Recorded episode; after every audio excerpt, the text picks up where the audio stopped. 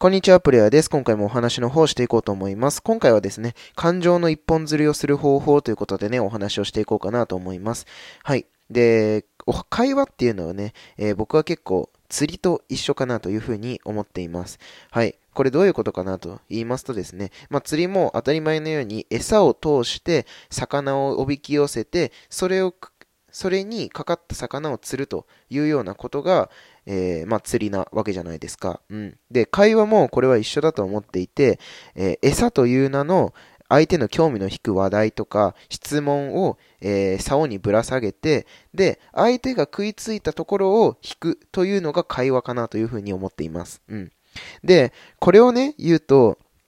わ、なんかそれ狙ってやってるんだみたいな。は、それなんかないわっていう風にね、言われたりもするんですけど、これ別に、あの、やら、やらない方がおかしいかなというふうに思っていて、うん、それはなぜかと言いますとですね、相手との会話を、えー、弾ませたいとか、楽しくその人とお話ししたいっていうふうな思いがあれば、うん、その人に寄り添った質問とか、その人に、えーその人に寄り添えるようなね、お話をしていくことが僕はベストだと思ってるんですよ。だって、お互いに楽しくない話をしていたって、その時間ってすごく無駄だし、楽しくないわけじゃないですか。うん。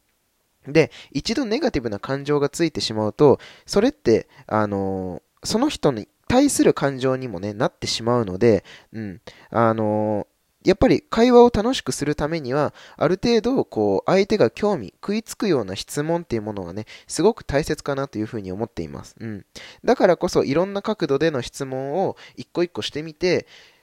食いつきが良かったものを食いつきが良かったものに対して、えー、しっかりと一個一個質問していくってことをした方が僕はいいのかなというふうに思っています。うん。だからこそ、えー、釣りというかね、会話の一本釣りをすることはね、えー、すごく大切かなというふうに思っていますので、え皆様もね、あの、いろんな角度での質問とか、いろんな角度での、えお話の仕方っていうものをね、えその人とお話をする前にちょっと考えておくといいのかもしれません。はい。ということでですね、えまた次のラジオでお会いしましょう。